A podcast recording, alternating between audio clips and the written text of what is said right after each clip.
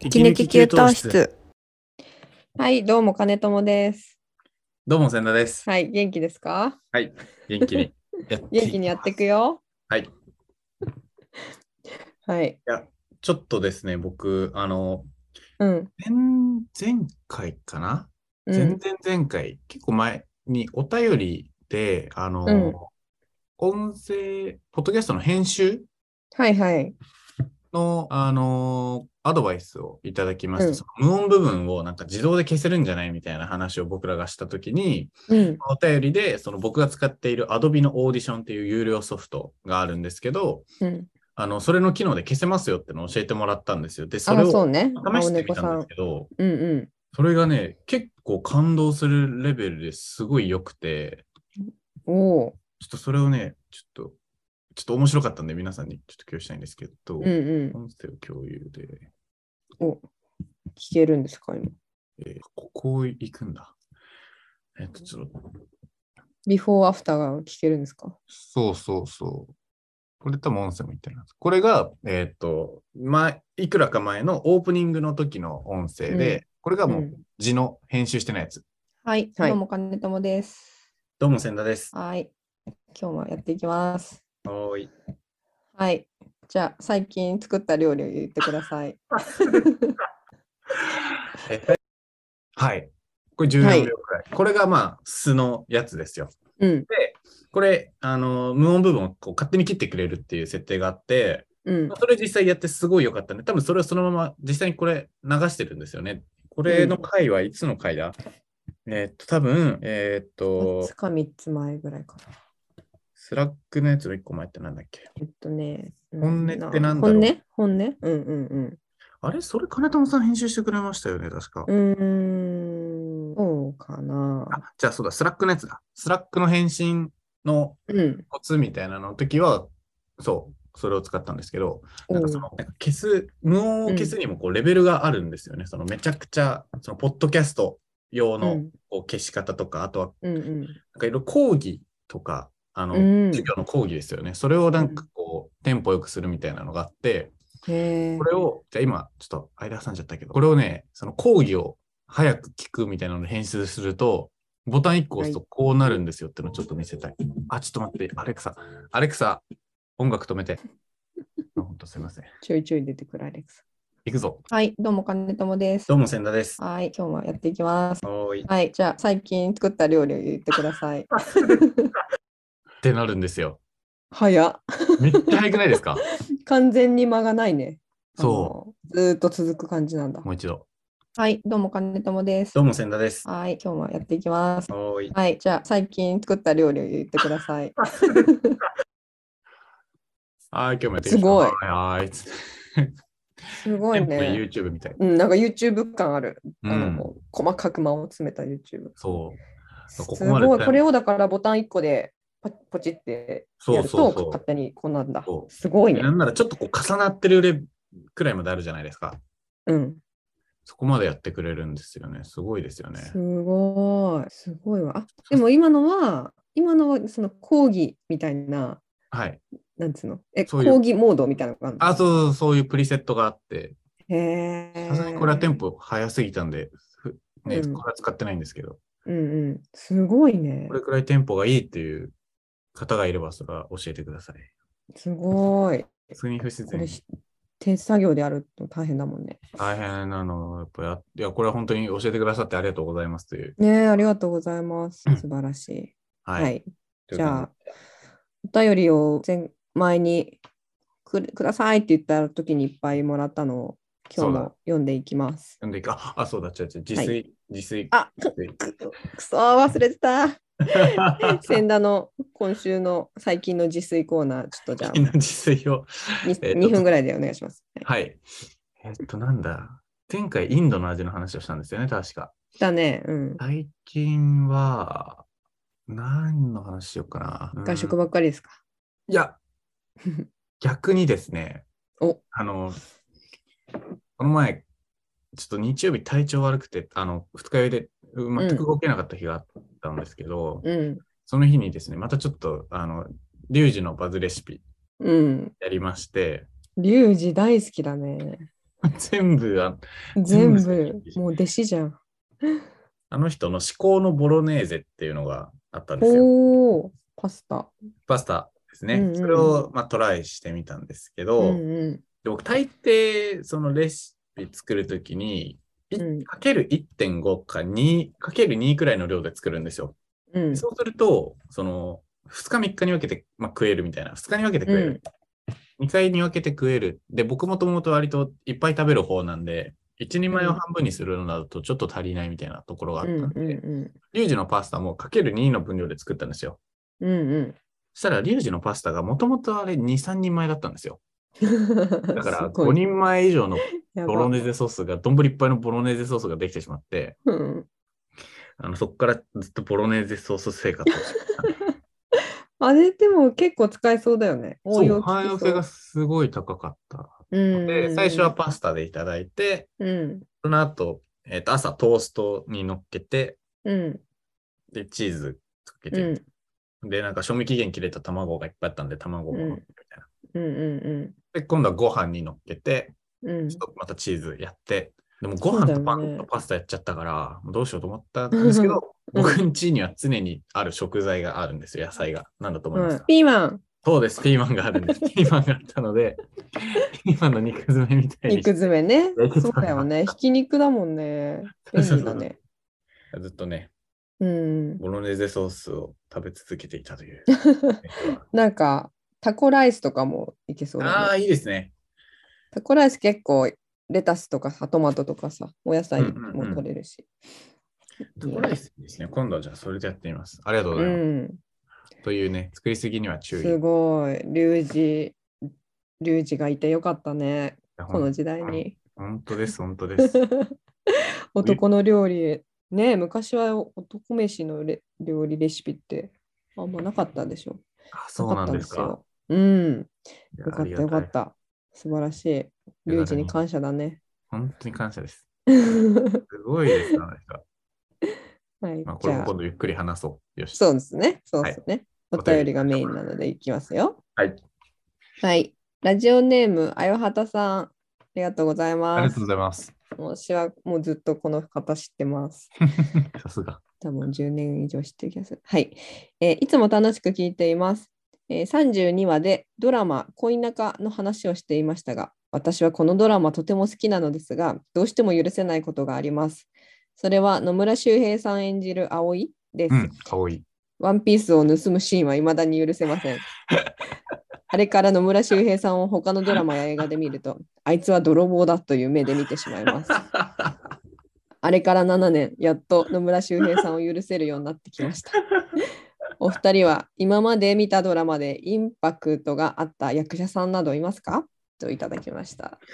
すごい7年かかってやっと許せるってすごいな。そうですね。相当ひどい振られ方したり、も元か元恋人みたいな感じ。そうだね。これだから恋仲私あのこの間話してやっときそうなんだって知ったぐらいだかはらい見はいはいてなかったんですけど、そう。千田この間君ど真ん中ね。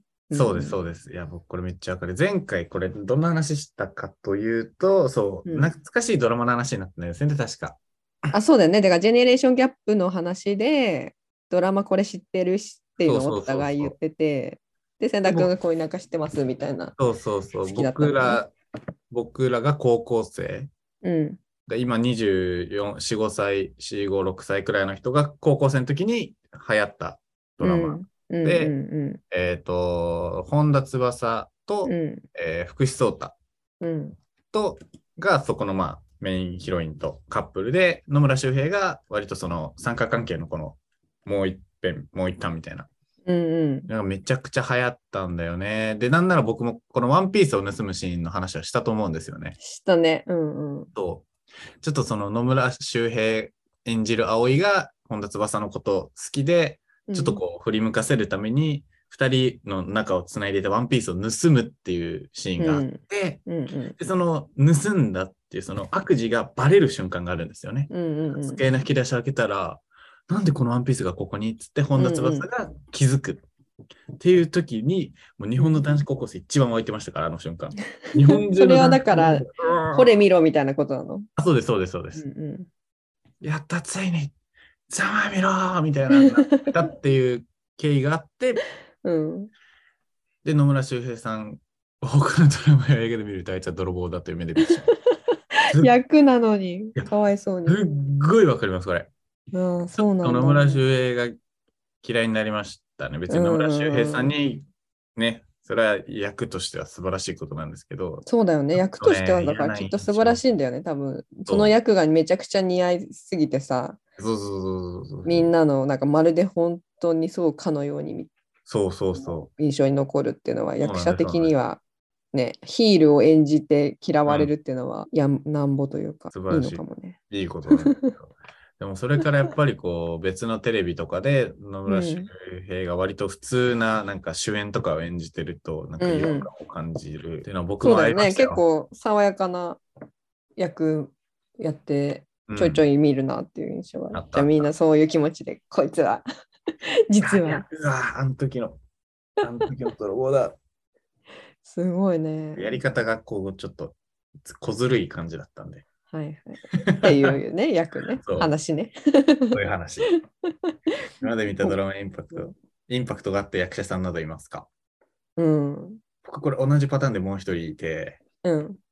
あの GTO、グレートティーチャーの飯塚はい。の、僕ドラマ見てたんですけど、これ前、うん金友さんもいたかななんか会社の飲み会で、ドラマの話になった時に GTO 見てたんだよみたいな言ったら、みんななんだっけ、反町隆史ですよはいはい。。 GTO。ポイズン。はい。そうですね。僕が見た GTO は反町隆史じゃなくて、もうそれはビッグね、GTO じゃないよ。そうだみんなにそうそ れ、みんなに集中砲火食らいましたよね。GTO じゃない、GTO じゃない。 それいたかも、私もいたかも、その話の時いましたよね、その時いましいたやよね。もう、もう GTO といえば、反町隆史いや世代なのでね。。すいません。けど僕は EXILE のアキラだったんですよ。鬼塚は。うん僕の見てた時はね。なるほ普ど通ね。に生きて、普通に生きて、普通にドラマ見てただけなのになん か、そんなのは違う。なぜか集中砲火浴びるっていう。かわいそうめちゃくちゃ言われたっていう。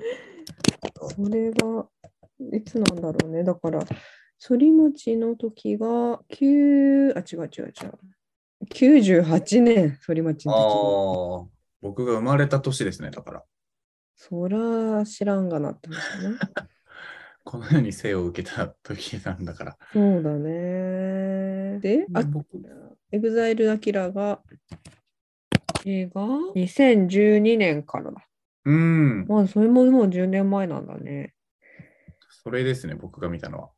なるほどな。なんか結構、まあ、主役の、あの、お鬼塚役もそうだけど、生徒の生徒役もさ、結構キャラが濃いからさ、そうそうそうそう。なんかそれも見比べたくなっちゃう気持ちはあるな。それこそ、本田翼とかも出てて、どの役なんだ本田翼がね、めっちゃ可愛かったんですよ。いい子の役うん、元気ないい子。いい子、いい子、なんか、なんかすっそうごいさ、意地悪女みたいな役もいるじゃん。いるいる、そういう感じじゃないです。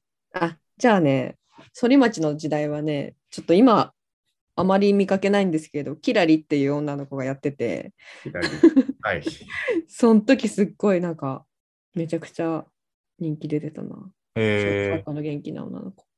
そうそう、窪塚洋介、小栗旬がもう生徒役で出てた。へえ、そうなんだ。片瀬奈々。はいはいはい。あああ、懐かしい。そうだあね。懐かしい結構いろいろ今は、今となってはベテランみたいな人たちいっぱい出て。うん。松島菜々子がなんかその女の先生役。えそう鬼塚先生全くとか言ってよく言っ てるー。あの女の先生役。懐かしい。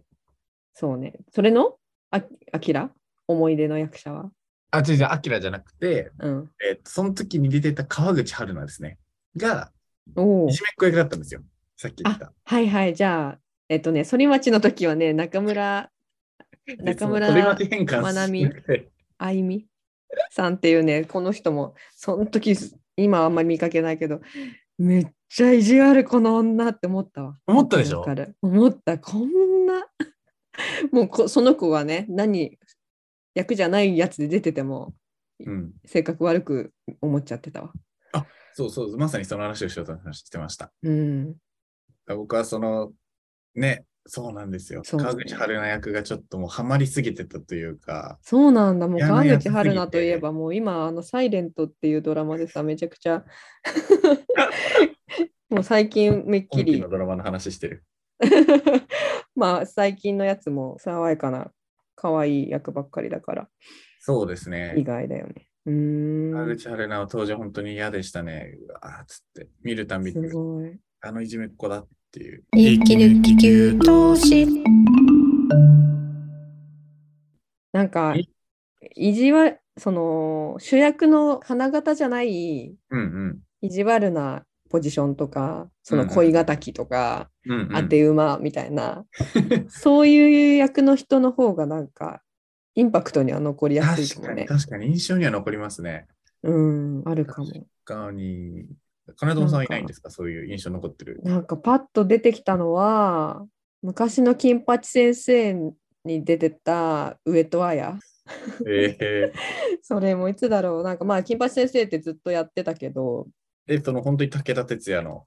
あそうそうそうそうで結構もういろんなシーズンというか、うんうんあのーそうそう生徒もガラッと変わってみたいなのを何回もやってはいはいはたい中で、上戸彩が結構初めてそのなんかいわゆる、えっと、性同一性障害はいはいはいはい、はい。この役をやってショートカットで、でなんかまだその時そんなに今ほどそういう認知が世の中にもないうんかうんうんうんったのに、結構その問題を扱ったっていうのもえーすごかったし、その役をやってた上戸彩のインパクトみたいなのはなんかこの人すごいなんかちょっとそれまでう歌って踊ってるじゃんぐらいに思ってたらこの人はすごいなって思ったのが結構え衝撃的 だったそうななんみだたいなのはあるかも。なんかそうだねあとは結構私あの面白系の脇役みたいなのも好きーはいはい。いやいいだから、愛されるこうコミカルなそうそうそううそう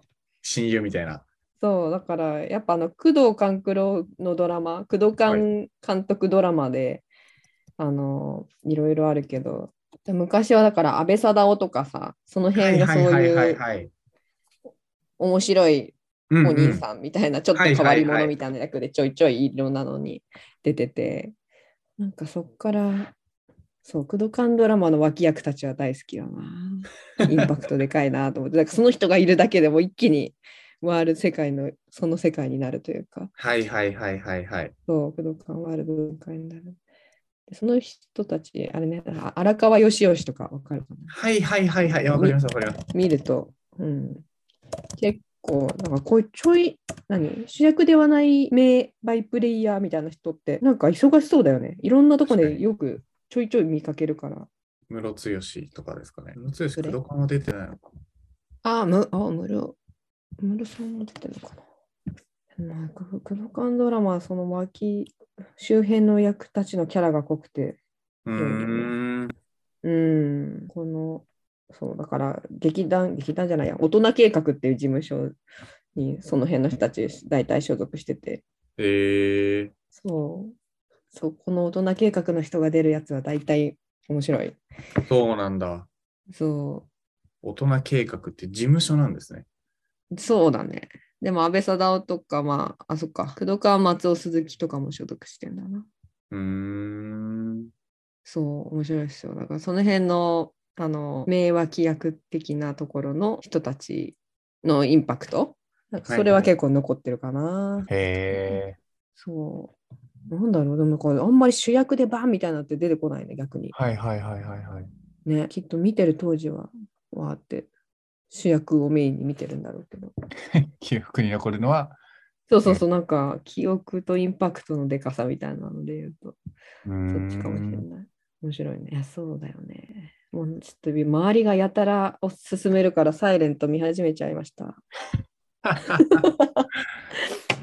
もうすごい、だって会社もそうだしさ、うちのお母さんもすごいずっと言ってたしさ、あ、そうなんつでいすか。にこの間も保育園のさ、同じクラスのママもさ、えなんーか、普段あんまりそういう話しないのに、はいはいはい。ね、ちょもしか、ね、サイレント見てるみたいなへー 話になって、見て、見た見たっていう話をあの道端でしました。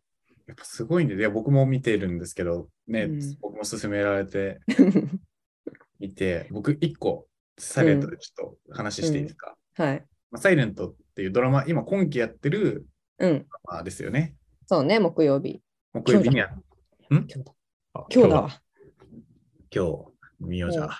うん。で、その、まあ、ちょっとまあネタバレにはさすがにならないと思うんですけど、結構その、まあ、聴覚障害者の人が出てくるんですよね。うんうで、そこで手話をするシーンが結構うんたくさんあるんでん。うん。すけど、あの、うち、あの、普通に僕仕事でそのアクセシビリティを結構うんやっていまして、そうだねうんうん。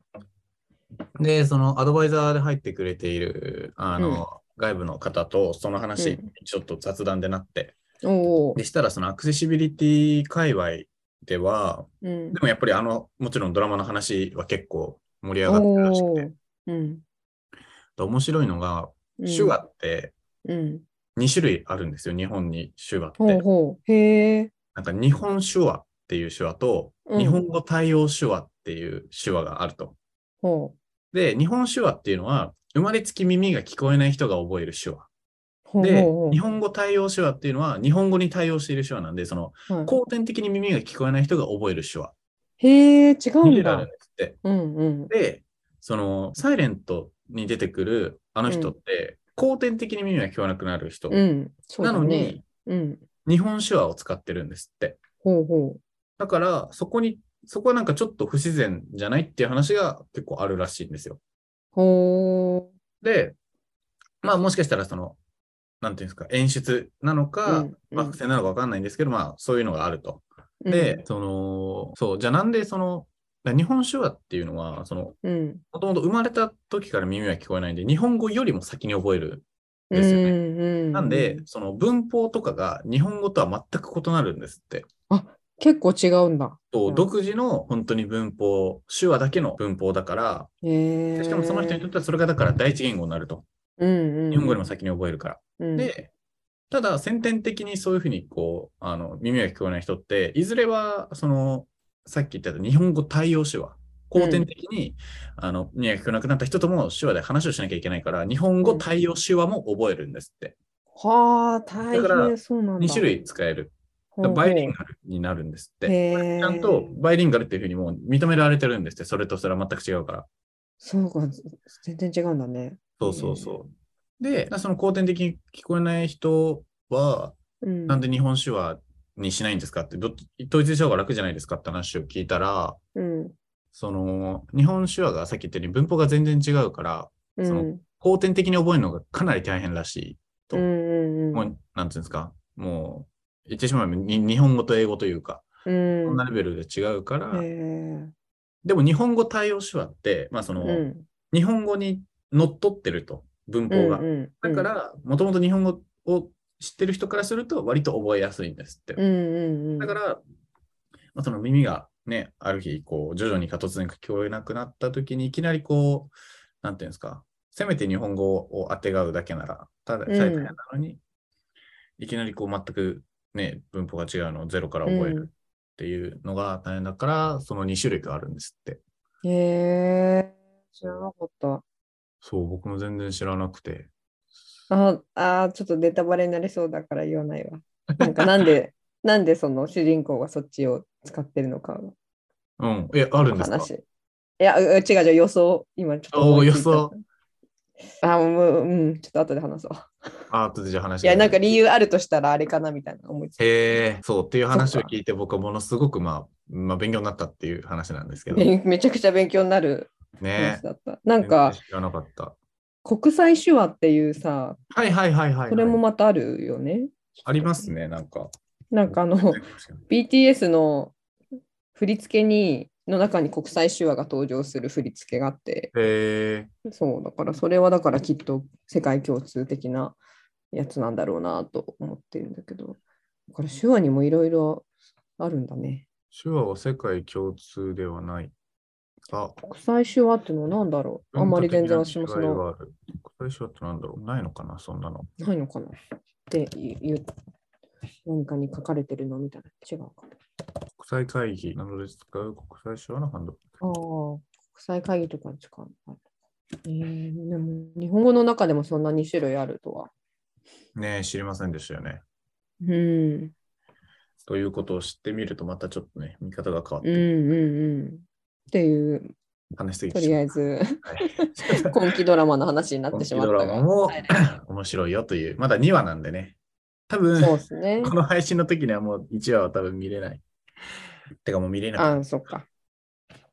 まあまあ、なんかでダイジェストとかやきっとやるでしょうん。う。ぜひ、見てほしいね。 FOD とかで見てくれ。うん。いや、ほんとなんかあれ、ただのさ、ちょっとあの恋愛感動系かなぐらい思ったら、すごいなんか、あの、映像とかさ、ほんと音とかうんうがすっごい綺麗じゃん。綺麗なんか、テレビドラマじゃないみたいっていうかさ、なんか、そんな、これ何見てたっけみたいな気持ちなんだよね。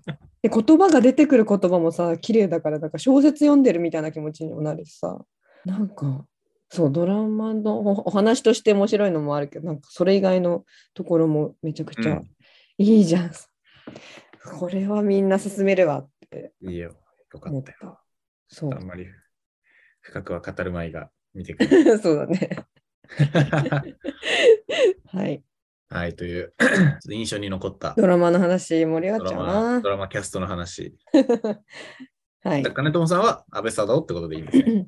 そうですね。上 戸彩と安倍貞夫ってことにします。安倍サダヲということになりました。はいはい。 印象に残る俳優ドラマあればぜひ教えてください。ちょっとね、あそうカバだーねできるあの年代の範囲は僕ら広いはずなんで、そうだね、そうだね。ちょっとなんか肝心なのを思い出してない気もするから、覚えらあせなのいけ濃いど。キャラいたじゃんみたいなのありそう。教えてほしい。